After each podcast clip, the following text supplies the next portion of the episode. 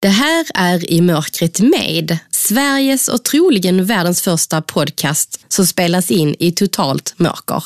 Stort tack till vår samarbetspartner Svensk skrivtolkning som gör det möjligt för fler att ta del av I mörkret med genom att texta våra avsnitt. Textade avsnitt hittar du på vår hemsida imörkretmed.se. Är det mörkt här inne nu, Ulf? Ja, fast Ja, ja, Janne Janne, håller på med en ficklampa där borta så jag vet inte riktigt. Han håller på att sabba mörkret. Nu trycker jag här. Fy fan, det är helt Kolbäck alltså. Det är fruktansvärt mörkt alltså. Men det är perfekt, precis som det ska vara.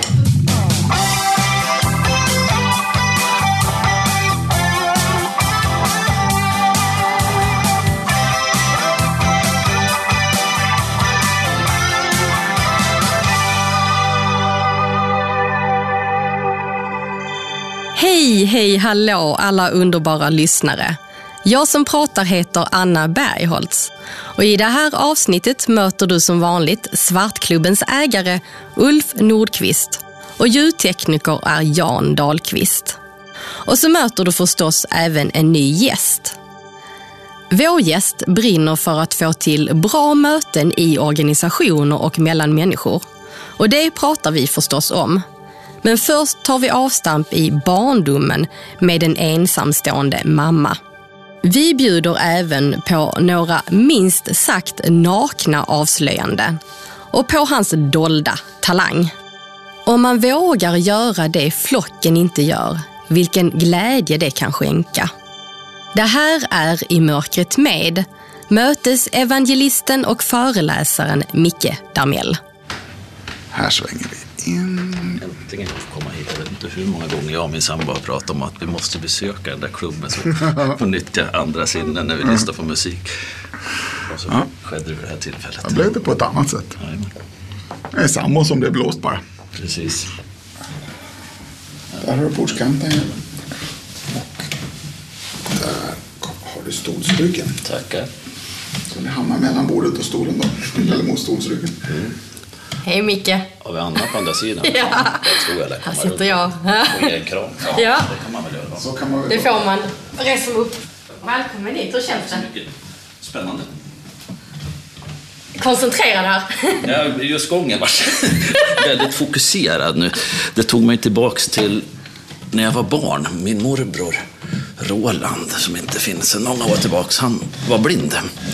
Så jag var hans ledsagare på sommarlov och när han skulle gå ut och gå och allting. Och det var första tanken när jag tog Ul- Ulfs arm. Att det var ju jag som gick före tidigare. Just det. Ha, vad kul att ha dig här. Välkommen till I mörkret med Micke Damell. Tack Anna, jättekul att vara här. Vi har ju bara sett i mitt ljus tidigare. När du har varit nere i Malmö och sådär. Så att, ja, jättespännande. Men eh, vad sa du, du, du tänkte på en släkting när du kom in här? Min morbror som var blind de sista ja, 20 åren. Så han mm, föddes inte blind utan han blev också blind. Jag tror det var diabetes han hade. Ja, det är så många år sedan. Men eh, de sista 20 åren han levde, då var han blind. Och eh, när jag var liten så vi umgicks väldigt mycket. Jag hade ingen pappa i uppväxten. Han dog tidigt. Så mina två morbröder vart som mina stand-in-farsor. Så ja, när Roland skulle gå ut och gå, då kunde jag komma hem till honom och så gick vi ut på stan och då var jag hans ledsagare. Då har du lite erfarenhet av det här ändå, kan man säga. Ja, lite förståelse. Hur känns det? Är det, är det första gången du är på ett sånt här ställe då? Ja, det är det. Jag sa det till Ulf att jag vet inte hur många gånger vi har pratat om det här. För man såg det ju rätt mycket i media då när han startade klubben. Och jag tänkte det där måste vara häftigt, framförallt eftersom det är musik. Att få verkligen använda sina andra intryck, sinnesintryck på ett annat sätt. Så att, eh, men vi har inte kommit hit någon gång. Så jag hoppas att eh, efter den här lilla stunden så nästa gång vi kommer till Stockholm så ska vi gå hit, jag och min sambo. Ja, så att du får mer smak får vi hoppas på. Så det inte blir tvärtom. Bara, Nej, hit vill jag aldrig igen. Eh, Men berätta med egna ord vem du är. Oj. Föddes i Gävle av morsan som då inte var gift med min pappa. Eh, Han var periodare eh, och eh, tanken var att han höll på att ta sig ur det här och när han hade gjort det då skulle de flytta ihop. Men de var inte gifta. Så på den tiden, det är, lite dråpligt, då var man ju en oäkting i början av 60-talet. Jag är född 1962, så 57 då. Men sen dog han efter, när jag var fyra veckor, så jag har vuxit upp med morsan bara. Och på den tiden var det inte så lätt att vara ensamstående mamma, för man fick ju, hade de varit gifta hade de fått bidrag. Det fick man inte nu, så hon jobbade ju heltid. Eh, Och så då. Det drog mig i pulkan till dagiset innan klockan åtta och sen hämtade hon mig efter klockan 17. Eh, Men jag har ju aldrig saknat det där, för det man inte har, det vet man ju inte om. Ja, för jag skulle fråga dig, hur har det varit att växa upp utan en pappa? Nej, jag kan, jag kan inte säga eftersom jag inte vet. Men i min värld och mitt, mina tankemönster så har jag aldrig någonsin tänkt om jag hade haft en pappa. Och morsan var ju liksom, hon, jag har två förebilder, det är henne och så är det en chef som jag hade när jag kom ut i arbetslivet. Eh, morsan var liksom, hon fanns där jämt. Sen eftersom hon behövde jobba heltid så vart jag ett nyckelbarn så småningom, liksom, när jag började skolan och så. Jag fick ju gå hem med nyckel.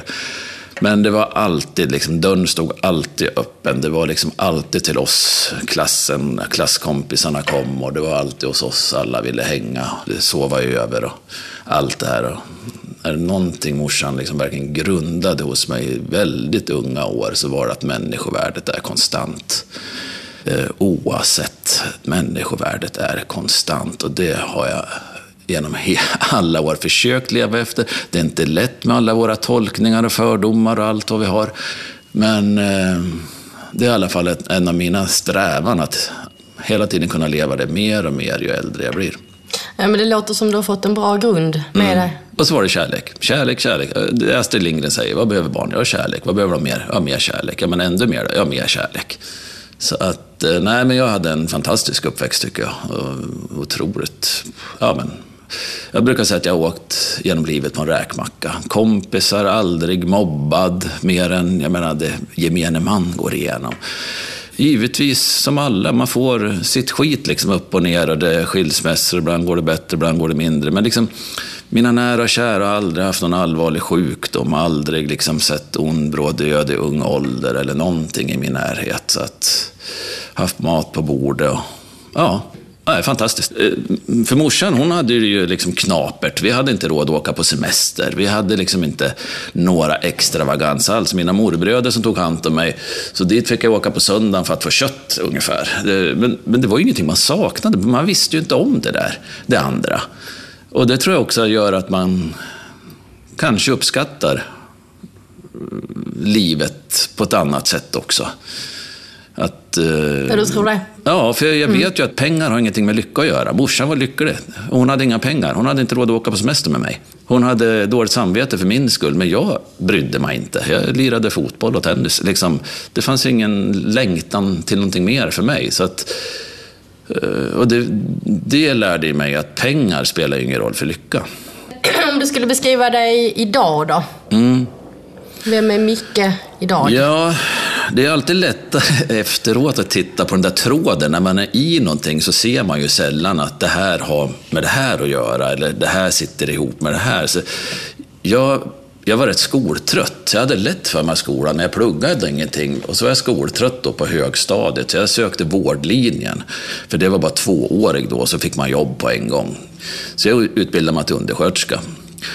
Och då började jag jobba med människor. Jag kom först till, eh, först som alla killar så skulle man jobba på ambulansen eller på eh, kirurgen eller akuten. Men så upptäckte jag att jag sökte inte vårdlinjen för att jobba med blod eller sjukdomar. Jag tycker till och med det är lite otäckt. Jaha. Jag kommer ihåg jag var ett halvår på ambulansen och jag var rädd varje dag jag gick till jobbet. För på den tiden visste man inte vad som väntade för då fanns det inga mobiltelefoner och annat.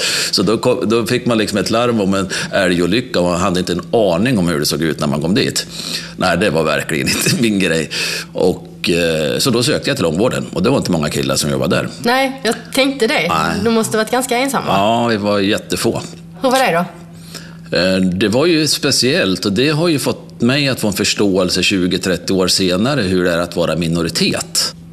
Precis som kvinnor i en styrelse eller kvinnor på manliga arbetsplatser. Så, eh, så tror jag att jag har en helt annan förståelse eftersom jag var en minoritet i vården. Eh, och oftast handlar det inte här om könsnormerna utan oftast handlar det här om att vara i minoritet mot en majoritet som har skapat normen, hur kulturen har uppstått. På Södertull, då, som långvården i Gävle hette på den tiden, låg mitt i stan. Dit kommer det då, när jag är 22 år, så kommer det en klinikchef som inte har någon respekt för hierarkier. Och det var ju märkligt. Det är fortfarande märkligt inom vården, men det var ännu märkligare i början av 80-talet när det var en fruktansvärd hierarki inom vården. Hur såg den ut då, hierarkin? Ja, att det är många lager chefer och man sätter sig inte upp, man går inte, eh, man går inte förbi sin närmsta chef eller så. Och jag var väldigt naiv. Eh, sådär. Så jag tyckte ju bara om saker och inte ting fungerade så tyckte jag att man kunde ringa sjukhusdirektören som var ytterst ansvarig.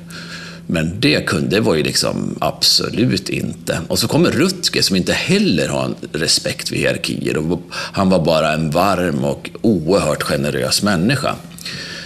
Och vi fann väl varandra rätt så snabbt. Han var ju över 40 och jag var 22, 23 och vi började basta, Rutger och jag. Och det gick ju rykten alltså på den här kliniken. Det var 400 anställda, 600 boende.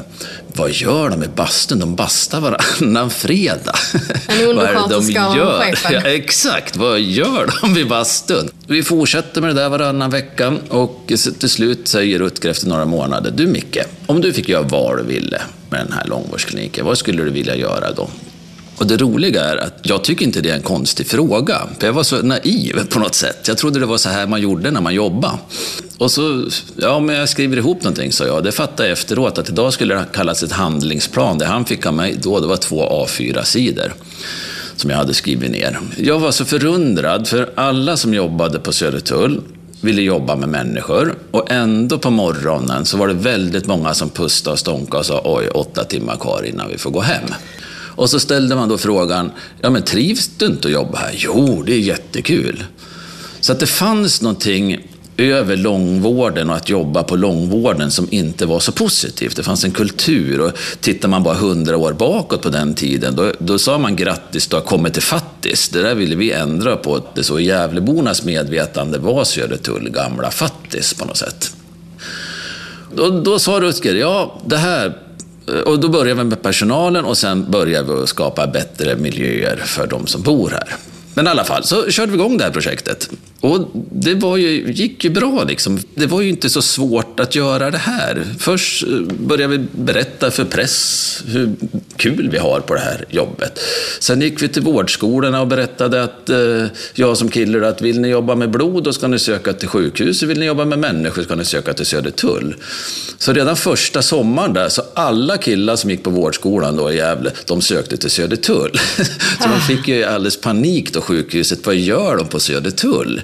Och det var bara efter några få möten. Och så fortsatte vi sådär och skapa en god stämning och liksom vi, gjorde, vi tog fram Sveriges bästa personalförening inom offentliga sektorn där man fick en massa erbjudanden. Jag kommer ihåg, vi hade en av de första sådana här lojalitetskorten. Det, fann, det var inte så vanligt 1984. Det fanns knappt då. Och så gick vi ut och i alla affärer i Gävle och lag huvudet på sned och sa du, de som jobbar på långvården, det är ett tungt jobb det skulle, och de tjänar dåligt. Skulle de inte kunna få lite procent om de handlade här? Jo, sa ju alla och ville vara bar barmhärtiga och gav 10 procent. Så helt plötsligt så handlade vi hela stan för 10 procent billigare än om man jobbar någon annanstans. Och sen började vi då med och fick upp då stämningen och liksom självkänslan på jobbet och att det var bra att jobba där. Vi fick fler och fler som sökte till oss aktivt.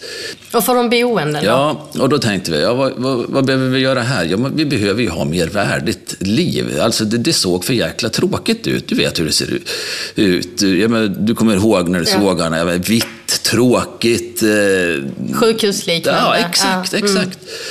Jag tänkte, vad kan lätta upp? Jag menar, redan då pratar man om, ja men vi behöver ju, barn behöver gamla och gamla behöver barn. Okej, okay, då ringer vi till dagis och frågar, kan ni vara ett fadderdagis till den här avdelningen? Och vi hade 20 avdelningar på den här kliniken och jag kommer ihåg att jag behövde ringa 21 samtal. Det var en som sa nej. Alla andra sa, nej men gud vad roligt, det är klart vi gör.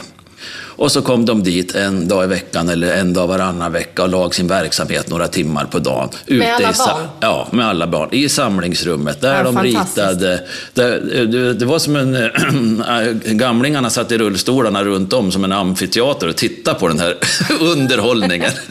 Men alla fick ju eh, teckningar på rummet och allting. Sen tog vi dit hundar och katter. Och då, på den tiden var det ju inte lika krångligt. För var man allergisk då, då sa vi ja men då får man jobba på avdelning 60 om man är allergisk. Och så satt vi, alla som var allergiska jobbade där. Och sen började vi med poesitimmar en dag i veckan. Vi, hade, ehm, vi gjorde om personalmatsalen till restaurang där vi tog caterade, eller vi caterade inte till slut, vi tog dit ehm, Gävles bästa kockar, bästa restaurang. De lade sin verksamhet där en kväll i veckan och så kunde anhöriga komma dit och gå ut med ehm, sina anhöriga på restaurang. Då, så var det alltid levande musik och dans och allt sånt där. Då hade vi också, Tulle hade fyra av de tyngsta avdelningarna när det gällde med demens, alltså låsta avdelningar med demens.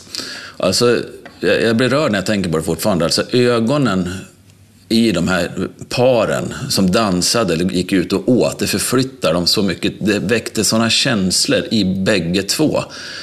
Jag vet inte hur många kramar och hur många menar, blommor och allt vi fick för att de fick de här stunderna med sina nära och kära. Ja. Ja, det var helt otroligt liksom. Det låter eh, väldigt revolutionerande. Alltså, Ja, det var sånt inte- där ja. har jag aldrig hört om. Nej, nej det kom Det- ju studiebesök från hela Europa faktiskt. Men på den tiden fanns ju inte sociala medier och så här. Visst, vi hade ju dubbeluppslag i Allers och Dagens Nyheter och allt vad det var. Men, och samtidigt var jag lika förvånad varje gång. Det enda vi gjorde, det var ju vad alla tycker man ska göra. Vad var det märkvärdiga? Vad var det, det som var liksom, svårt? Ingenting. Vi bara gjorde det alla tycker egentligen. Och vi stämde av med Rutger, eller jag stämde av med Rutger varannan vecka. Sen fick jag en till, en kompis som jag tyckte också skulle jobba med det här för det var för mycket. Anders, som var min bästa vän. Sen eh, så vi bastade ihop det varannan och stämde av. Nu har vi gjort det här. Jaha, sa Rutger. Och efteråt har jag ju förstått. Tänk vad mycket han sovrade och aldrig berättade. Tänk vad mycket skit han fick Ja. i hierarkin som jag inte hade en aning om på den tiden. Jag visste inte ens att det fanns. Och sen eh, kom vi på någon dag bara, när vi satt där i bastun och eh, tog en öl, att men herregud vad kul det vore om det gick några påfåglar och pickade i parken. För det ligger rätt så centralt i stan, men det är ett jättegrönområde. Och då säger Rutger så här, ja men eh, nu grabbar, nu, du, eh, jag lär nog ta det här med direktionen. Direktionen? Ja, politikerna. Vi, har, vi är ju med på ett möte där en gång i månaden. Men vad har de med det här att göra? Det är din budget, Rutger. Ja, men, eh, ja, men vänta lite bara. Ja, och så tog han det. Och sen fick vi aldrig något besked. Och jag sa, Rutger, har de sagt det? Nej, de har bordlagt frågan. Ja, men vi ska ju bara köpa in två påfåglar. Vad är problemet? De kostar 10 000, 5 000 styck från Furuvik. Och så tog det liksom fem, sex månader. Sen kommer det sånt där brunt internkuvert och så står det på byråkratiska då att ja, man har tagit beslut att du inte ska införskaffa några påfåglar. Varför fick ni nej då? Vet du det? Nej, det, var, det fanns liksom inget svar på det. Nej. Och då räknade jag ut vad de här direktionsmötena, då kollade jag hur många sitter på de här direktionsmötena, vad har de i lön och vad har det här kostat under de här sex månaderna. Mm. Sen förstod jag att de hade pratat om andra frågor såklart, men man hade ändå inte liksom tagit beslut på frågan. Och då räknade jag ut att på den tiden hade då lönekostnader kostat 20 000 på de här mötena. Så då skrev jag en lapp, tack för svar, men jag förstod, det var ju ändå inget svar, för det fanns liksom ingen eh, förklaring. Så nu har jag ringt och beställt de här två påfrågarna. För övrigt kostar de 10 000, era mötena kostar 20 000 och sagt nej. Och så köpte de här två påfåglarna. Och, eh, när Rutger, när, nästa gång vi har, eh, när vi bastar, då kommer han in och så bara tittar han på mig och så bara skakar på huvudet. Micke, snälla, gör inte sådär något mer. Och sen sa han aldrig någonting mer om det. Så han hade ju fått stryk naturligtvis då. Men Förstod du det då? Ja, då förstod jag ju liksom, absolut. Men det roliga var med de här påfåglarna, de vart ju sån profil för Södertull. Ibland så kommer det fram någon på mina föreläsningar. Du, jag är från Gävle, jag kommer ihåg. Ja. Och jag kommer ihåg, var inte du på Södertull? säger de. Och det är så roligt. Ja, jag kommer ihåg påfåglarna. Ja, tänk vad de flög runt i stan. Ja, visst gjorde de. Nästan varje dag var det en taxichaufför, eller en polis eller en busschaufför som ringde. Liksom. Du, nu sitter någon av dem nere på stan. Då fick vi rycka ut och åka och hämta. Då. Ja. Det var en fantastisk tid. Ja. Och det, var, det visar bara att eh, om man vågar göra det inte eh, flocken gör, om vi bara vågar gå lite utanför, vilken glädje det kan skänka och vad roligt det blir. Både att jobba och för alla inblandade i det här fallet. Men hur kommer det sig att du vågade gå från flocken? Man brukar ju säga det, jag har läst mycket böcker om det här, att 95 procent av oss tillhör flocken. Jag tillhör säkert flocken i de flesta fallen också. Det som spelade roll om nu ett möte eh, som jag hade med två män som var äldre än mig och jag hade aldrig träffat dem tidigare. Det var när jag skulle börja jobba med möteskultur och det här var de första killarna som hade jobbat strategiskt med möteskultur i Sverige.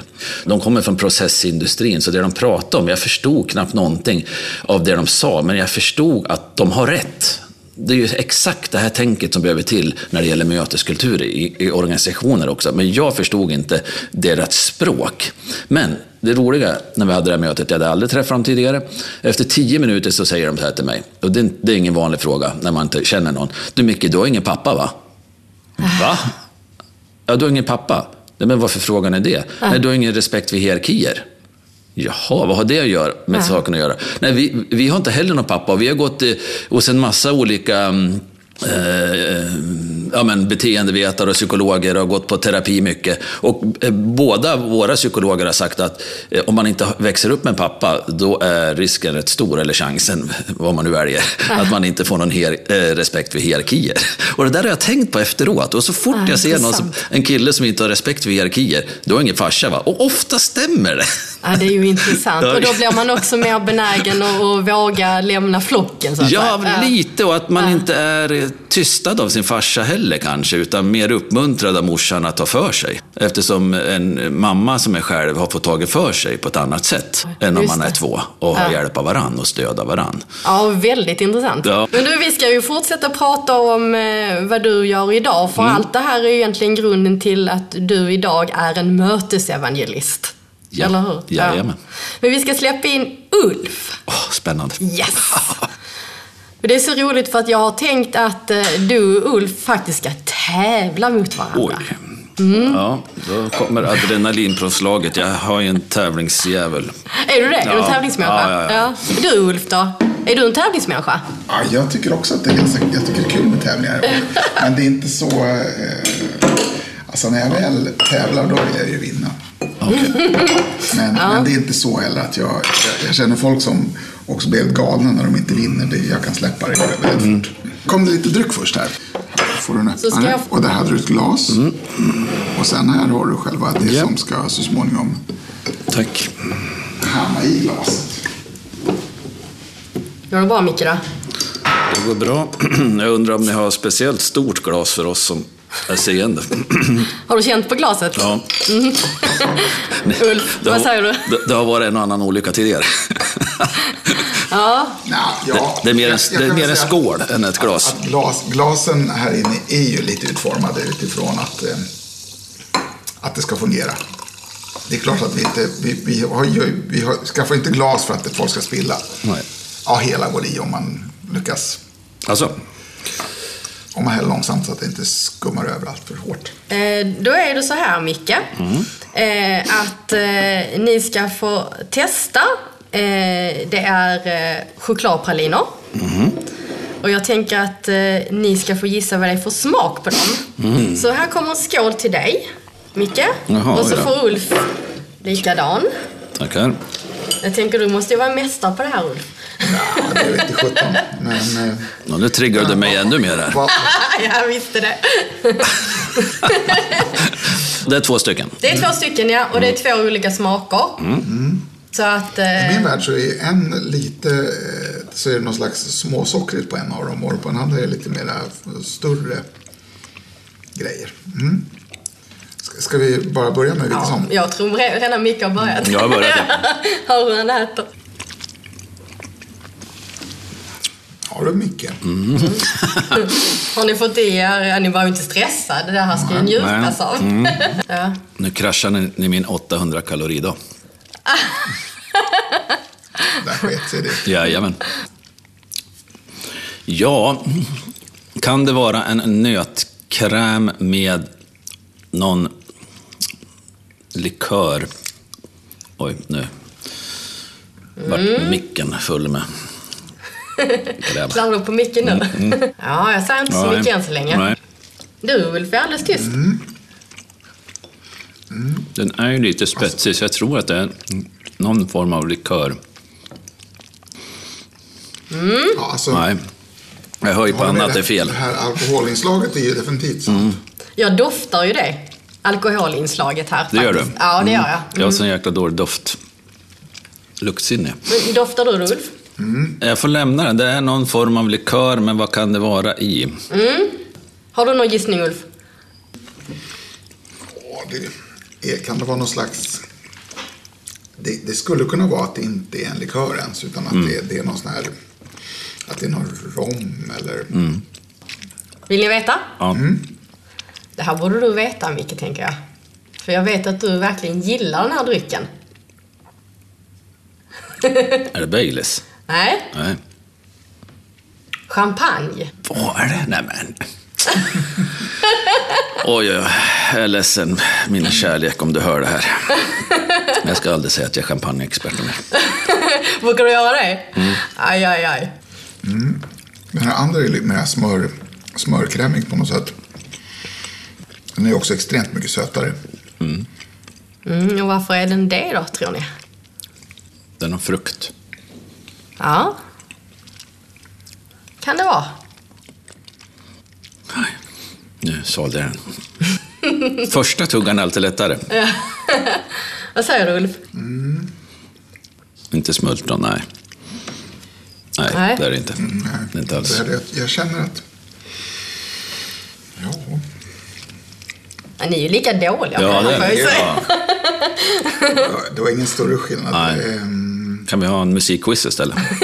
Ja, det skulle vi kan vi Ja. säkert. Det kan säkert Ulf ordna med alldeles strax. Så det känns bättre. Ja, nej. Nej. Du får nog berätta. också. Ja. Eh, om vi säger så här då. Är det mörk eller ljus choklad? Eller vit choklad? Vit. Vit. Ja, det satte ni. Mm. Och det satte ju ni på att det var sötare. Eh, och sen är det citrus, alltså citron. Jaha, men herregud. Nej, det hade inte jag gissat. Nej, det hade inte jag heller. Nej, jag kan ju sitta här och vara kaxig för jag har inte ens testat. Så var det i alla fall. Mm. Så var det. Ja. Det var inte lätt. Jag hade ju en, ehm, vad heter det, en eventbyrå, kommunikationsbyrå under många år.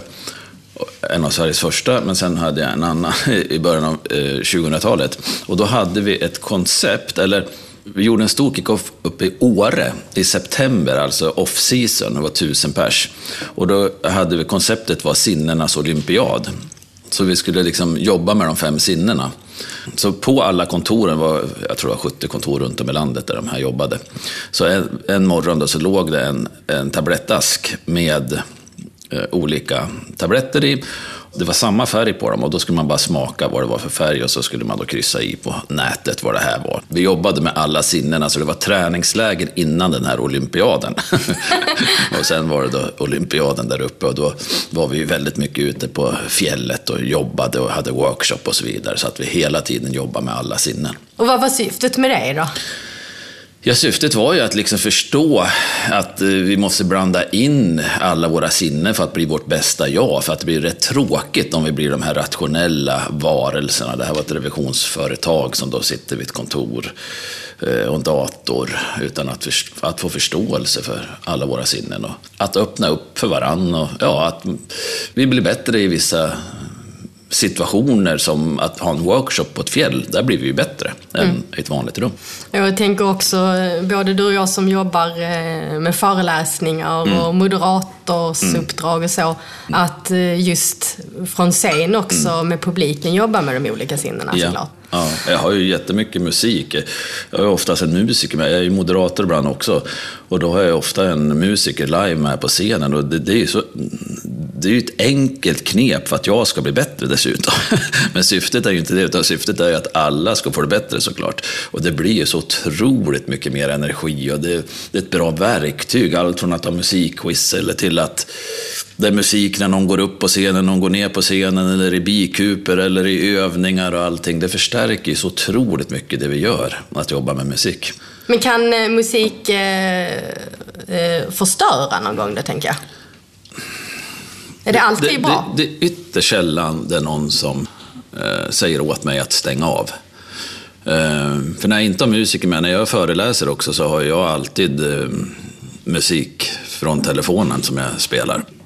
När man delar och bikuper och har en egen reflektion och så vidare. Det är ytterst sällan, men jag brukar oftast inleda med att fråga om det är någon som eh, av någon anledning inte kan ha musik på i rummet. Det kan ju vara en hörselskada eller man blir störd eller var som. Men eh, det är väldigt, väldigt sällan att det är någon som säger nej, stäng av det där. Ska vi ta lite musik nu då, Micke? Gärna. Vad tycker du? Ulf, är du redo? Jag kan berätta Ulf, jag, jag lyssnade på, jag, jag måste ju läsa på, jag, jag, är så jäkla dålig på poddar så jag hade faktiskt inte lyssnat på någon podd annan. Nu har jag lyssnat i kapp på väldigt många jag gillar Bra. verkligen för det är väldigt intressanta personer du har haft tidigare i alla fall. Ja. eh, och, och, och då är det kul att lyssna på Ulfs också. Den här låten med att, eh, att man sitter när man kissar så kan jag säga att jag var på toaletten innan och jag gjorde som eh, du sjöng.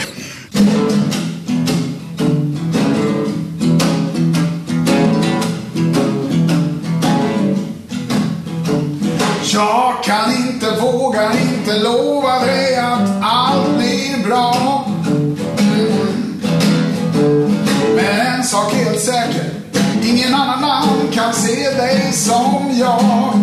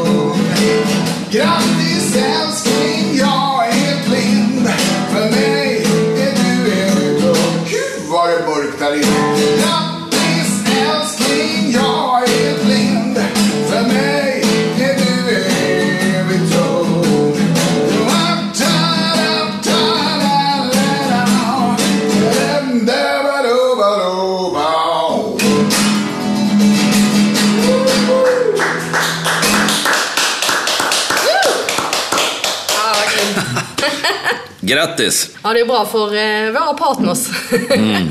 Min eh, sambo brukar säga att han ser ut som en korsning mellan Patrick Swayze och Brad Pitt. Jajamän, det är bra att ha med sig. Mm. Jag tror inte riktigt på det faktiskt. Tack Ulf. Ha, ska vi hoppa tillbaks till eh, och prata möten Micke, som är ju det du brinner för. Varför blev det så att du började brinna för just möten?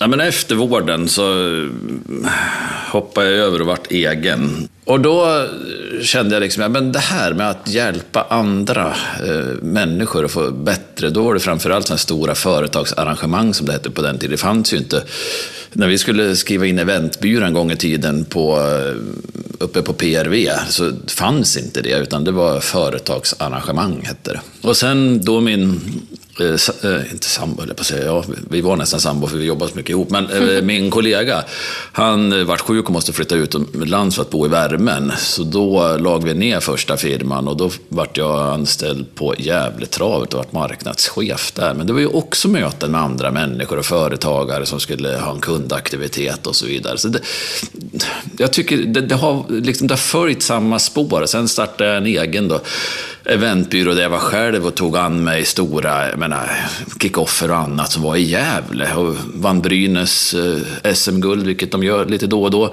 Då fick jag vara med och arrangera det på Stortorget.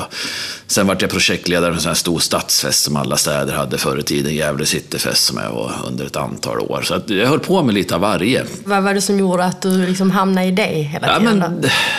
jag tycker alltid det är kul att se andra ha kul. Liksom. Att, eh, att tjäna andra så att de får en bra stund. Jag älskade Cityfesten. Hundratusen pers ute varje kväll. Man kom från hela Gästrikland, Hälsingland, Norduppland.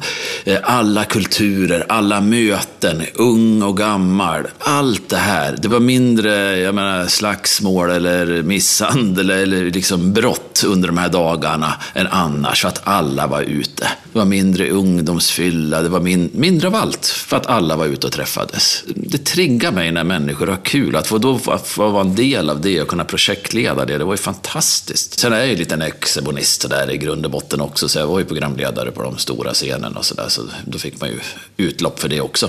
Ja, Det är härligt med applåder, eller hur Micke? Ja, men det är liksom... Vilken förmån att få det, på, eh, liksom, att ha det, ett jobb där du får det dessutom. Det är ju helt fantastiskt liksom. Ja, det får Ulf ha varje kväll i stort Ja, sett. ja, det är häftigt alltså. Om- Du blir ju glad varenda gång. Du blir Ja. varm i hjärtat och det känns bra. Jag brukar liksom, vi brukar göra lite sådana övningar också, att applådera varandra och liksom, just det här med feedback och beröm. Vi, liksom, vi ger ju varandra inte beröm för 17 i Sverige. Jag läste någonstans att hälften av allt beröm får vi innan vi är sex år gammal. Det är ju hemskt. Och ändå vet vi liksom att när vi får beröm så utvecklas vi dubbelt så fort än eh, när vi får höra det vi är dåliga på. Och jag tror vi behöver lyfta det här, för det är väldigt många som tycker att vi är här för att jobba, vi är inte här för att eh, dalta med varandra. Men vi utvecklas och vi vill skapa den här bra arbetsplatsen där vi är vårt bästa jag, där vi gör det bästa för våra arbetsgivare. Ja, men då ska vi ju ge varandra mycket mer beröm. Min, eh, ett av mina barnbarn, August, eh, de gör en uppåtpuff på förskolan. Varje fredag så var en eller om det är två stycken i gruppen sätta sig på en stol och eh, så får de andra runt omkring berätta vad de är bra på. Och det är fantastiskt. Jag menar, om han får höra att han är en bra kompis, kommer han vara en bättre kompis under hela sin uppväxt då? Ja, det är klart. Han kommer ju inte mobba någon. Han får ju höra att han är en bra kompis. Jag hade faktiskt en eh, lärare Mm. eh, som införde det att vi satt i en ring och så fick var det någon som fick liksom bli boostad och alla sa någonting som den personen eh, var bra på. Mm, och han eh, var också eh, fantastisk på det viset att varje morgon när vi klev in i klassrummet då satte han på klassisk musik och så tog han alla i hand Mm. Ja. när vi kom in i klassrummet. Ja. Och varför har man inte riktlinjer i skolan som säger att alla ska göra så? Varför har man inte riktlinjer på förskolan som säger att alla barn ska få massera varann och ta på varann och kramas och ja, massera axlar och så? Varför har vi inte riktlinjer? Eftersom vi vet hur mycket bättre vi mår om vi gör det här. Du då som eh, kallar dig mötesevangelist, Mm. varför kallar du dig det? Jag tror jag snodde Jag tror det var en, en guru inom mötesbranschen som heter Roger Kellerman eh, som eh, sa det om en kille som heter Johan Johansson och så kom jag i samma veva. Ja, du är ju också en sån, sa han. Och då? Ja, mötesevangelist. Och då tänkte jag, fasen, det där var ju ett kul namn. Eh, evangelist är ju någon som förkunnar någonting. Det jag brinner för, det är verkligen att bidra till bättre möten i organisationer och mellan människor. Mm. Så efter jag hade haft då den här eventbyrån och kommunikationsbyrån så kände jag liksom att vad är det som gör att vi blir framgångsrika eller inte framgångsrika? Vad är det som gör att vi får ett bra arbetsklimat eller inte? Och då är det väldigt många som jobbar med ledarskap eller arbetsglädje eller andra delar. Men då tänkte jag, Gandhi sa någon gång, det är det vi gör varje dag som gör skillnad. Och vad gör vi varje dag? Jo, har väldigt mycket möten. Och vi har mer möten än tidigare eftersom vi jobbar mer tvärfunktionellt, mer projekt projekt, eh, vi jobbar mer tillsammans. Och då krävs det också mer möten. Medan vi har någon vald sanning av att vi har för mycket möten. Det vi har, det är för många dåliga möten som ger för lite effekt. Och det här kände jag, fasen, här finns det någonting. Och det här var en 14-15 år sedan. Och sedan dess så har jag snöat in på att skapa, eller bidra till bättre intern möteskultur i Sverige. Mm. Och i det också då, en sund digital arbetsmiljö och privatliv. Vad påverkar då i mötet? Alltså vad är det man ska tänka på för att det inte ska bli ett dåligt möte? En kollega till mig, Mia Liljeberg, eller till oss, Mia Liljeberg, hon har en rolig övning, någon föreläsning en gång, där hon ber alla tänka på en hund på en matta. Och så modererar hon det här, man ska zooma in på hunden och sen ska man zooma in på mattan. Och sen får man eh, berätta två och två, den man sitter med. Så här ser min hund och så här ser min matta ut. Och det är aldrig någon som har samma hund och samma matta. Och det här sker ju i varje möte med andra människor. När vi lämnar varann, då har vi hört olika saker och vi har tolkat olika saker, vi har förstått olika saker.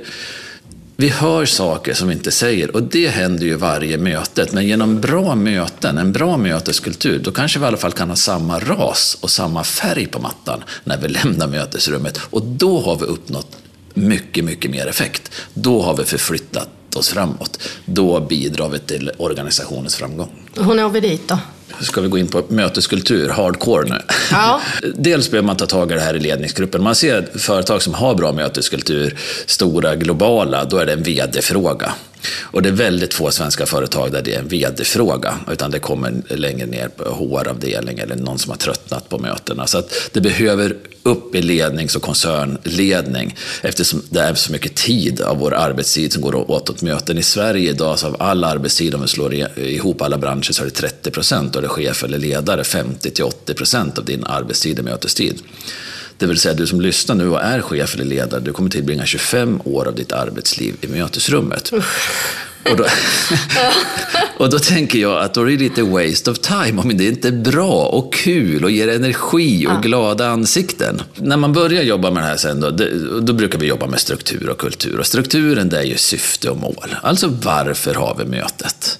56 procent av alla möten i Sverige saknar ett tydligt syfte, trots att alla vi, jag har inte träffat någon som inte tycker det är jätteviktigt. Alla vill vi veta varför vi har mötet och vad vi ska prestera. Och ger man inte det här tid, för att man fastnar och hoppar över det, då blir det waste of time, för då vet vi inte riktigt varför vi har mötet. Då är det bara mötesledaren, chefen, som vet varför mötet är, men inte mötesdeltagarna. Och då är det också jättesvårt att bidra. Sen när vi har mål, då ska det vara konkret, enkelt. Så att vi vet när vi går in i mötet, okej, okay, nu har vi möte en och en halv timme, det är det här vi ska prestera. Så kan vi checka av det när vi går ut härifrån. Då känns det bra, då känns tiden väl använd. Men har vi ingenting vi checkar av, då kommer vi liksom ha helt olika hundar och mattor när vi går ut därifrån. Så det är grunden. Sen kulturen då, det är ju vårt förhållningssätt i mötet. Vad är okej okay och inte okej? Okay? Och här ser jag att det finns en betydligt större rädsla idag i svenska organisationer att ta fram policy, spelregler. Och det är inget konstigare att vi behöver spelregler här, som om vi spelar Yatzy eller vad vi än spelar, en musikquiz, så finns det ju spelregler. Det ska vi också ha i mötesrummet, så vi vet vilka förväntningar vi har på varandra. Är det okej okay eller inte okej okay att sitta och fippla med telefon? Eller vad vi nu har för regler. Om vi säger att vi ska aktivt lyssna, vad är då att aktivt lyssna? Vad innebär det? det här med möteskultur och spelregler. Mm. Jag har ju funderat mycket på det då som eh, är ju en person som ofta bryter normen i mm. mötessammanhang. Jag är den som kliver in i rummet och inte ser. Yeah. Eh, och har tänkt mycket på hur man jobbar med inkluderande mm. möteskultur. Vad har du för tankar där? En bra möteskultur, det skapar ju delaktighet delaktighet där vi involverar alla hela tiden. Men vi fortsätter på många sätt ha möten som alla 70-talet. På 70-talet då hade vi två informationskanaler. Det var anslagstavlan och det var måndagsmötet. Det fanns inte så mycket mer. Men vi fortsätter ha informationsmöten alla 70-talet, trots alla andra kanaler vi kan ta hjälp av. Så vi har för lite kunskap. Men är det någonting en bra möteskultur gör så skapar det en större ansvar per individ, för vi blir mer delaktiga.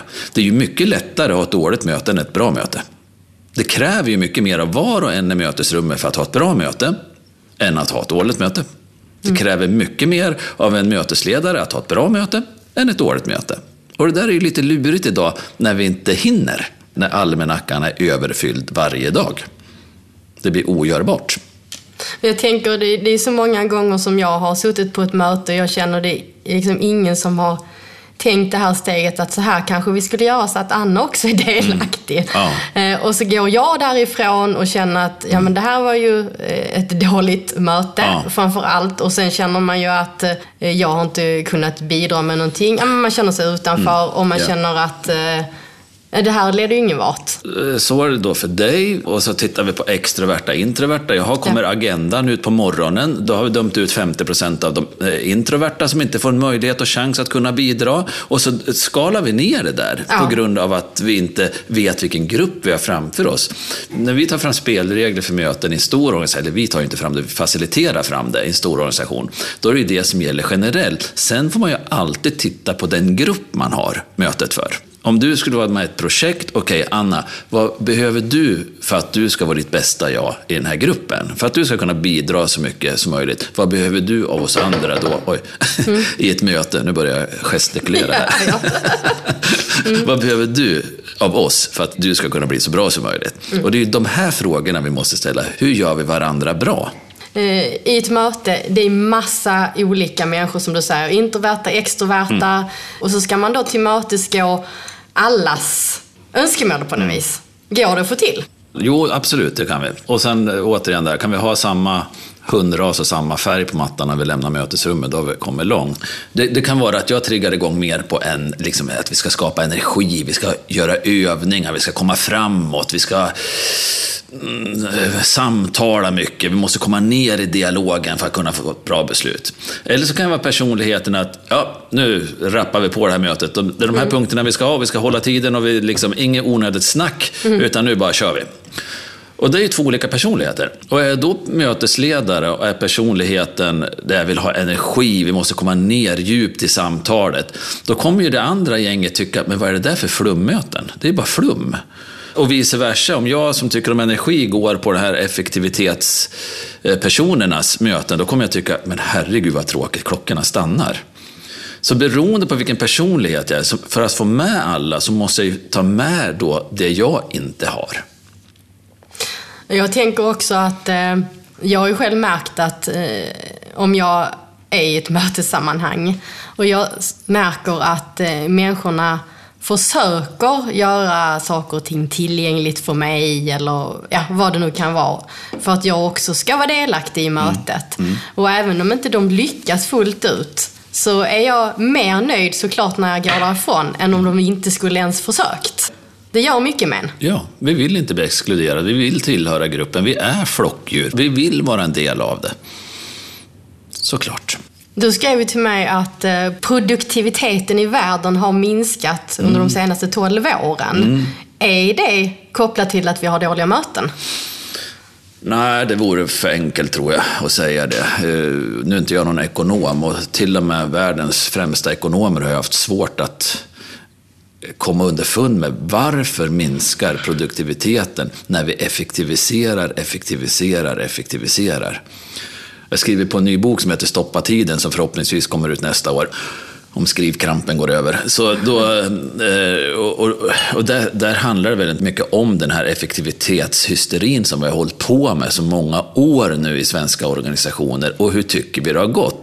Sjukhälsotalen fortsätter att öka, vi är mer stressade än någonsin, vi äter mer psykofarmaka än någonsin i Sverige och produktiviteten går samtidigt ner. Och jag tror att hitta den här balansen i framtiden med vad vi ska hålla på med i organisationer kommer att vara en avgörande faktorn om vi ska bli framgångsrika eller inte. För idag kan vi lägga till hur mycket som helst. Och vi älskar ju att lägga till saker, om vi bara går till privatlivet. Jag menar, jag kan lägga till hur mycket som helst. Bikram-yoga, vore inte det bra nu när det börjar bli stel mycket? Jajamensan, så lägger jag till det. Bodypump, jättekul, det kör vi. Paddel, du spelar ju tennis när du var ung. Jajamensan, barnbarnen, jajamän. Och så bara lägger vi på. Och till slut blir det kontraproduktivt, trots att det bara är bra saker jag har lagt till. Och precis samma sak i organisationer. Jag var inne i ett företag där en mellanchef hade 47 nyckeltal att rapportera varje månad till ägarna.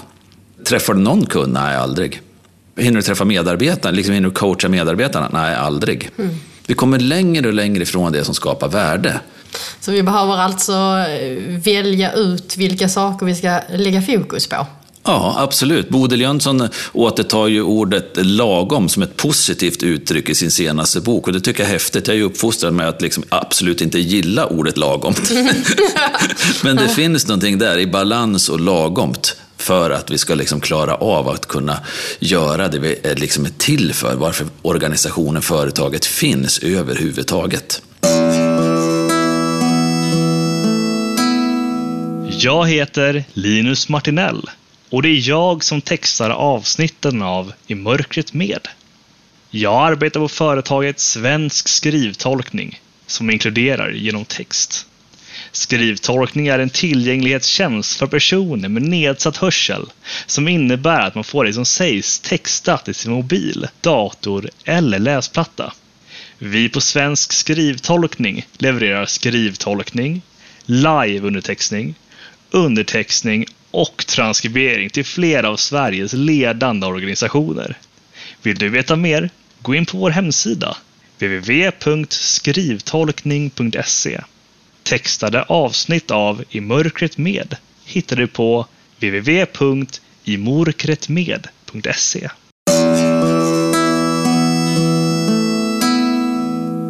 Vi ska ju prata såklart om det som du också var väldigt tidig med Micke. Eh, jag tänkte på det inför eh, att vi skulle träffas idag, att du var ju, var ju väldigt tidig med att prata om hur digitalisering, sociala medier, allt det påverkar oss. Det är ju väldigt omdebatterat och omdiskuterat idag. Du kom ju ut med boken Uppkopplad eller avkopplad va? Ja, precis. Ja. Mm. Och det var, var det 2012 eller? Ja, och 2009 började jag föreläsa så smått om det. Och det har ju hänt fantastiskt mycket sedan dess. Nu äntligen, och mycket tack vare Anders Hansens både fantastiska sommarprat och eh, hans fantastiska bok eh, Skärmhjärnan, så har vi äntligen fått ett vuxet samtal i samhället om det här. Men gick inte det då? För Nej. jag tänker, du lyfte ju det mm. då som han pratar om idag. Ja, ja det är precis samma sak. Men mm. nej, de dömde fullständigt ut med alla IT-strateger och alla social media-proffs. Var du för tidig tror du? Ja, alltså... absolut, absolut man kände inte det här, det var ju bara all in. Och det, nej, alla andra sådana här stora omvälvningar, då har vi liksom tagit två steg fram, ett steg bak. Men här vågar inte man. För var man emot det här, då var man emot ny teknik, eller man var emot utveckling, eller man var emot... Alltså, och det är inte det det handlar om. Det handlar inte om för eller emot, utan hur och när. Uppkopplad eller avkopplad, mm. vad var det som eh, du berättade i den, den boken och som man pratar om idag? Vi människor, jag menar våran hjärna är som för 50 000 år sedan. Vi människor har ju alltid älskat andra människor som är genuint intresserade av oss. Och oavsett om man är chef eller ledare eller kollega eller förälder eller kärlekspartner eller kompis så eh, har vi förmågan att vara härvarande, som Bodil Jönsson skrev om en gång, att vara mentalt närvarande, då kommer vi att lyckas. Oavsett vad vi är. Vi kommer att lyckas om vi kan vara där. Och vice versa. Har vi inte förmågan att vara härvarande, mentalt närvarande med andra, då kommer vi inte att lyckas oavsett de här rollerna. Det finns ju inte ett hem där vi inte har sagt, men lägg ner telefonen, kan du stänga av nu, kan du vara med oss nu? Alltså, alla har vi gjort det. Det, vi kan bara titta gå, liksom, runt omkring oss. Vad händer med oss när vi blir mer frånvarande? Jag tänkte faktiskt det nu när jag gick hit. Jag hade googlat eh, adressen och jag visste medborgarplatsen. Ja, och så kom jag upp medborgarplatsen och så lägger jag in då på Google Maps. Och då går jag ju och tittar i telefonen tills jag är framme. För, förra året, när, det var väl förra året, 2018 var det OS, och då vann ju Andre Myhrer slalomguld. Eh, och så eh, parkerar jag på Sturup, jag ska eh, åka till Stockholm och föreläsa på stadsdelsförening. Eh, eller vad heter det, stadsdelsförvaltning inom Stockholms stad. När jag parkerar på Sturup, då upptäcker jag det hemska. Telefonen är hemma. Och du vet, vi har ju allt där. Allt! Biljetter, vad jag ska. Allt, allt, allt. Och så går jag in, och det var ju för sent att vända då, för 20 minuter ska planet gå. Och då när jag eh, parkerar, då är det 20 åkare kvar. Jag tror Myre låg trea eller något sådär, jag kommer inte ihåg. Så att, det, det är ju final, liksom. det är sista åket i OS. Ja, så går jag in och där ska jag checka in då. Så, men det är en kille som jobbar åt SAS som jag inte har pratat så mycket med. Och han jobbar den morgonen. Ja men tjena, ja, så berättar jag och han skrattar. Va, hur ska du klara det? Ja, det vet jag, sa jag. Det här går ju åt helsike. Och så skrattar vi där. Mm, och så går jag in och så står ju alla med hörlurarna eh, när jag kommer till gaten. Alla står med hörlurar och tittar i sina telefoner. Så går jag fram till en kille som jag, brukar, som jag har sett rätt ofta. Vi har morsat ungefär, men ingen mer. Och säger, du, jag har glömt telefonen, kan jag få kolla med dig? Ja, ja. Så han tar ut hörlurarna, sätter på ljudet. Och där står vi och tjoar och jobbar in Andre Myhr. Vi skriker när han går i mål. Liksom. Och de andra bara tittar på oss som ufon, för de står ju i sitt eget och bara I tittar. eget, ja. Och inte ser så glada ut heller, fast han vinner. Liksom. Och så tänkte jag, det här finns det ju någonting på det här. Så nu ska jag ta upp boken och så ska jag skriva, varje gång det rycker till i min hand och jag ska titta i telefonen, vad händer då? Så då gjorde jag det. Så det är ett kapitel i min nästa bok. Jag skrattade med sju personer som jag aldrig hade pratat med. Mm. När jag, kom till, jag kommer ihåg vilken tunnelbana jag skulle till, men sen vad jag skulle, det hade jag inte en aning om. För jag, hade, jag kunde inte googla det ens. Liksom, va? Så då frågade jag, du jag ska till den här stadsdelsförvaltningen, vet du? Ja, men jag jobbar där, säger en kvinna. Va? Jobbar du där? Ja, jag följer med mig. Ja, perfekt, sa jag. Och så började vi prata, ja, vad ska du göra? Och så berättade jag, nej men gud vad intressant. Men du, tror att jag kan komma in och lyssna? Ja, visst, visst, det kan du väl, sa jag. Fråga dem bara, men det är ju inga problem.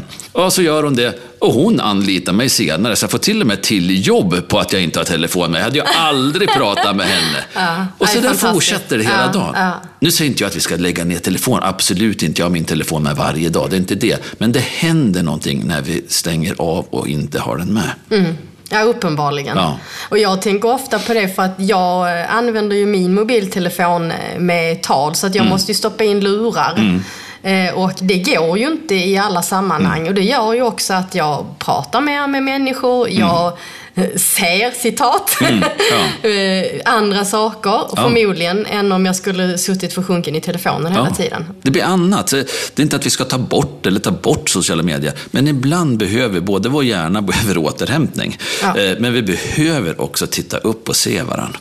Vad skulle du vilja ge för eh, tips då till folk som känner att ah, men mobilen styr mitt liv, sociala medier och jag har det här eh, beroendet. Jag kan inte låta bli att ta upp telefonen.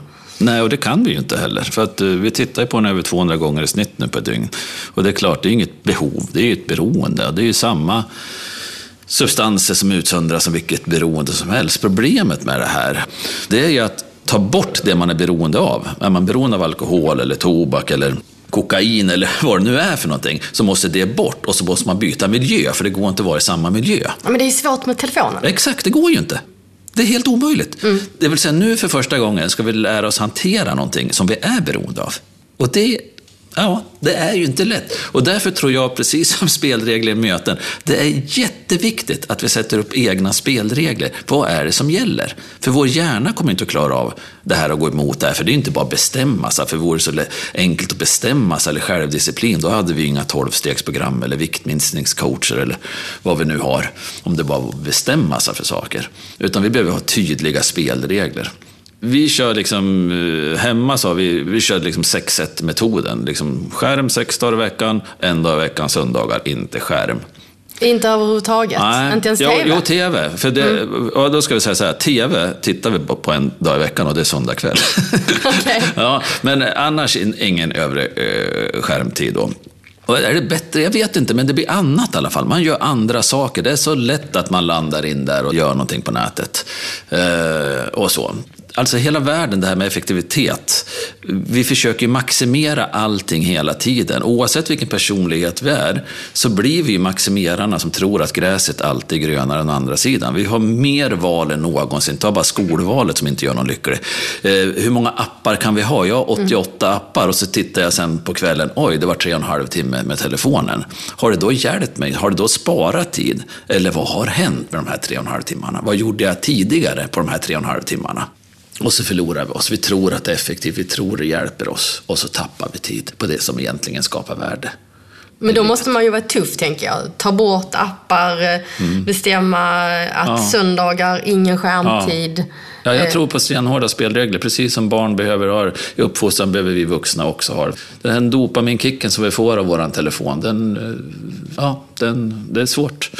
Så att tydliga spelregler, så är det. Ja, hur känns det nu Micke då? Nu har vi suttit här en stund. Jag har flytit in i samtalet eh, och behållit fokus på ett helt annat sätt än vad jag skulle ha gjort om vi inte har suttit här inne. Ja, du tror det? Ja, det är jag övertygad om. Jag blir lugnare också. Jag är lite sådär och kollar på saker när det inträffar någonting utanför eller på sidan. Eller ja, lugnare och behållit fokus på ett annat sätt och det har känts skönare för huvudet. Mer möten i mörkret alltså? Absolut, det här nu blir det i alla fall att testa lite mat här och kan äta fullt ut och inte bara en godisbit. Ja, precis. Och lyssna på Ulfs. Ja, du får ta med dig sambon och, ja, och komma hit någon kväll. Ja. Det, det, är ett par saker jag tänkte att vi skulle göra innan eh, vi ska avrunda. Mm. Eh, jag har ett par frågor som är kopplade till dig och okay. dina möten. Jag har ju pratat med folk som känner dig. Gjort min research, vet du. Otäckt. och då har jag hört talas om att du har aldrig varit på herrmiddag. Nej. Nej! Nej. Det, det, var någon sån också grej jag bestämde tidigt. Nu, man ska ju veta nu då, nu är jag uppfostrad av en morsa, jag fick två döttrar och jag har jobbat inom vården på 80-talet. Så vi får ha med, det, det har jag med mig i bagaget. Men eh, jag varit bjuden på många herrmiddagar på 80-talet också, men jag förstod inte varför herrar, eller män, eller pojkar som vi var då, skulle träffas. Jag förstod inte det. Jag har aldrig förstått varför en viss eh, ja, men, klientel, alltså en viss grupp. Jag, jag, jag, tycker sånt där, om jag ska vara lite ärlig, lite otäckt. Då ska man helt plötsligt prata om de andra. Vilka andra? Jag, jag förstår verkligen inte det i grund och botten. Det kanske har med hierarkin jag vet inte. Men alltså, nej, inga herrmiddagar för mig. Har du varit på herrmiddag, Ulf? Jag har faktiskt inte det heller, men jag, jag, jag har spelat på herrmiddagar. Jag har varit orkester. Mm, hur var det? Det är svårt att säga, för vi fick inte delta, så vi satt in i vår loge. Aha. så nej, jag har inte heller varit på herrmiddagar. Så jag, du får, vi får fråga Janne där ute kanske. Mm. Jag tror inte att Janne har varit på herrmiddag heller, om jag känner Janne rätt. Ja, vi får kolla med han sen, när vi kommer ut i ljuset. Ja. det där är ju som, en, jag menar, du som föreläser också, en föreläsarpublik. Det är ju, eller en grupp, eller ett möte. Det är alltid bäst när vi har en blandning. Där mm. vi har från olika horisonter, olika dörrar vi öppnar. Och ung och gammal och alla. Ja, det är ju roligt. Olika, det är ja. mycket roligare. Ja. Men jag måste ändå säga att ett av mina favoritsammanhang, mm. det är en kvinnoförening mm. för kvinnor med funktionsnedsättningar. Mm. FQ heter den här mm. föreningen. Och det, men jag tror också att det som är så häftigt, ja vi har alla det här gemensamt att vi är kvinnor. Eh, och i vissa sammanhang, det vet ju du som har haft en ensamstående mamma, får kämpa mm. lite mer mm. just för att vi är, eh, identifierar oss som mm. kvinnor. Ja. Eh, men det är ju också olika generationer mm. och det är olika då, erfarenheter av olika funktionsnedsättningar. Så mm. det är ett fantastiskt sammanhang. Så där kan jag tycka att det är kul. Men ja. Och det förstår jag. Och jag tänker också, för det är många som har sagt det, ja men då ska man ju inte ha tjejmiddagar så heller. Ja, eller kanske det fortfarande behövs, tänker jag. Men vi behöver fan inte det demokratiska samhället ha några mer herrmiddagar. Där män träffas och kliar varandra på ryggarna och bestämmer saker. Liksom. Det är kanske där det kommer ifrån någonstans. Att det är så vi har byggt upp samhället tidigare. Men gubbar, gubbar, gubbar.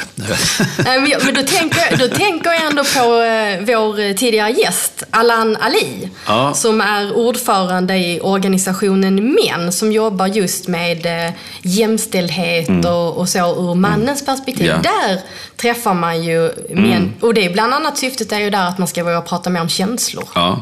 Och det, och det finns, finns säkert massor av sådana saker som är jättebra, men eh, när jag säger herrmiddag, då är det mer en klassisk herrmiddag där vi sätter på oss eh, kostymen och eh, sjunger snapsvisor ihop. Ja, jag förstår Ja. vilket. Ja. Sen ett annat sammanhang som jag har fått höra av Oj. mina källor är Kan man klippa bort det? här sen? Ja. att du varje år åker till Frankrike Mm. och går på så här nudiststrand. ja, det gör jag. Det är också vi. annat möte, tänker jag. Ja. Vet du Anna? Eh, När jag skulle hit så tänkte jag, vad kan det här jämföras med? Där vi sitter och vi bara samtalar och det blir ingen som helst hur vi ser ut, hur vi, eh, vad vi har för kläder. Vi dömer inte eller vi, liksom, vi tittar inte. Vi ser ju inte varandra. Eh, och det är det att vara på nudiststränder för mig och min sambo. Ja. Det är helt icke fördömande. Du tittar inte på hur människorna ser ut. Du kanske gör det första halvtimmen du är där första gången i livet. Sen, alltså, människor som är där upplever vi har kommit så otroligt mycket längre i sin eh, mognad med varann. Nu säger jag inte att jag och Helena är det, men liksom det är inte det här ytliga. Samtalen kommer ner på ett helt annat sätt, upplever vi det. Och många med oss som är där. Det blir mycket mer samtal och eftersom du inte får ta kort och sådär så blir det ju mycket mindre telefon såklart. Och, ja, när vi åker in innanför grindarna där så är det frihet, freedom, verkligen. Där alla, alla är okej med oavsett vem du är. Alla är okej. Där kan vi prata om en eh, inkludering. Där kan vi prata om att människovärdet är konstant, verkligen. Ja, intressant. Ja. Och sen en sista grej, Micke. Det här är ju roligt, tycker jag. Nu toppar vi med någonting. Ja. Vad skulle du säga är din dolda talang? Dold talang. Jag är öppen som en bok så det går. Jag, jag önskar jag kunde säga det fortfarande. Det var så, så länge. Jag, jag skulle bli pianist. Jag var ju jättelovande pianist. Det var så, ja. Ja, en riktig boogie-woogie-pianist. Men eh, sen fick jag barna tidigt och olika sätt. Och, så slutade jag spela. Och det är helt otroligt att man kan sluta spela ett instrument. Så varje gång nu, det, det händer oftast när jag har någon drink i mig eller två och det står ett piano på en restaurang. Då går jag och sätter mig, eller ett hotell och sådär. Eh, men jag blir så besviken varje gång, för jag tror att det är huvudet, det jag vill få ut i fingrarna, tror jag ska komma fortfarande, men det gör det ju inte såklart. Och sen var det lite dråpligt, för alla har ju tyckt jag har varit så jäkla duktig att spela piano. Men Helen då, som jag träffade för 15-16 år sedan, hon är inte lika fascinerad. Så mina barn har alltid sagt pappa köp ett piano igen, du behöver det där pianot att spela. Men hon har sagt nej, nej, nej. Nej, Det lär nog inte bli något piano med, när jag kommer på hemmet kanske. Nej, men det, jag hörde just att det var din dolda talang. Ja, okej, ja. Och vi har ju ett piano här, Micke. Ja, ni hör det. Har du en drink? Det har vi säkert, men nu är det förmiddag så här serveras nog inga drinkar då. ja, just det. Klockan. Kan du tänka dig att testa och spela i mörkret? Du får lite guidning av Ulf, såklart. Alltså, Janne, det här klipper du bort om det låter hemskt. Det är jag som klipper, Micke. Farligt, farligt. Jag menar, vi får också vara lite förstående här, Micke, att du ser ju inte heller pianot nu. Nej, och jag har inte spelat på några år. Finns det något mer vi kan skylla på? Så, nu ska vi se. Kom.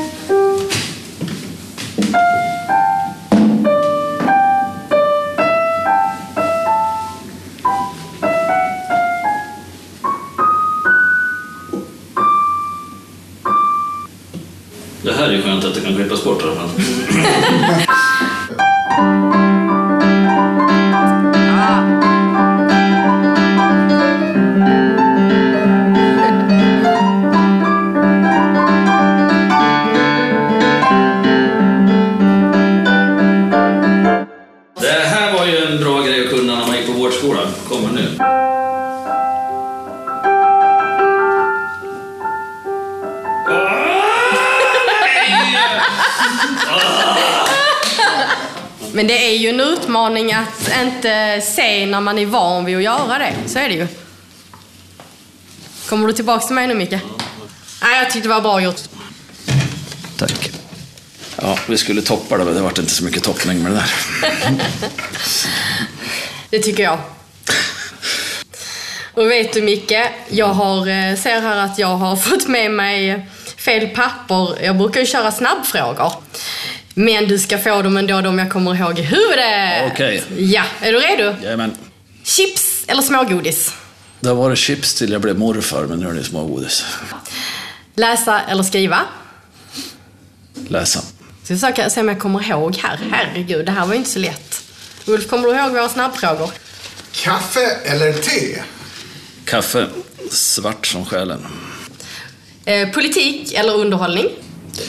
Ja, tyvärr har det blivit underhållning av politiken idag, så att jag säger nog underhållning.